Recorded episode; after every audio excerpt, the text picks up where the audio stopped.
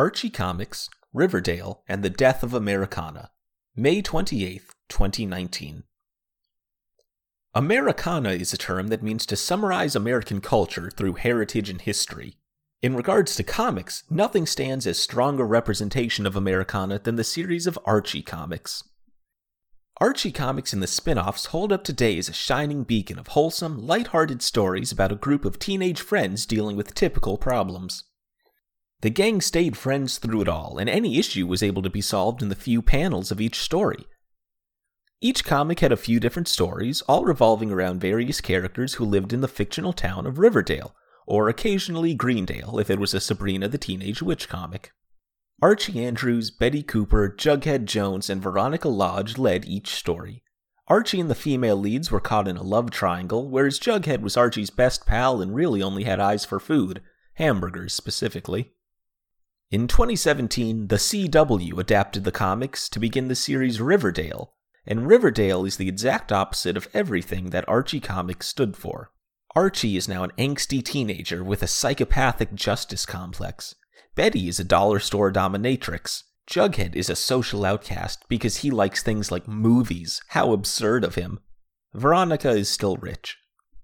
Not one character is likable. No one has good fun anymore. They're too busy solving murder cases or smuggling firearms. Here's an example of some stories from Archie Comics versus Riverdale. In Archie Comics, Archie gets Betty and Veronica to help him study. Veronica's dad invents a super fast sled for Archie to use in the snow. Jughead writes a cookbook because he loves food so much.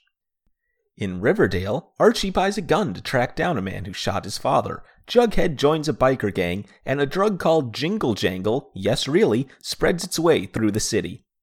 Is the difference obvious? The television adaptation takes nothing more than the names of the characters and tries to sell nostalgia at a profit. It's no surprise the showrunner doesn't understand the characters, though. In 2003, he had planned to debut a play he wrote titled Archie's Weird Fantasy. In the story, Archie came out as gay and moved to New York City. He was sent a cease and desist letter the day before his production opened. Riverdale is nothing more than bad fan fiction based on Archie comics. Why wouldn't it be with a developer who was only ever interested in changing the characters' fundamental personalities? The wide eyed, wholesome innocence that made the original story so endearing was thrown out the window in favor of the sweeping bitterness that seems to dominate the scene now. Maybe that's what audiences want. Am I the one who's wrong?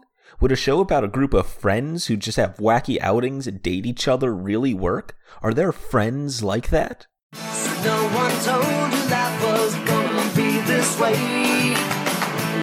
Oh, right. This show never had any interest in preserving what made the Archie characters great.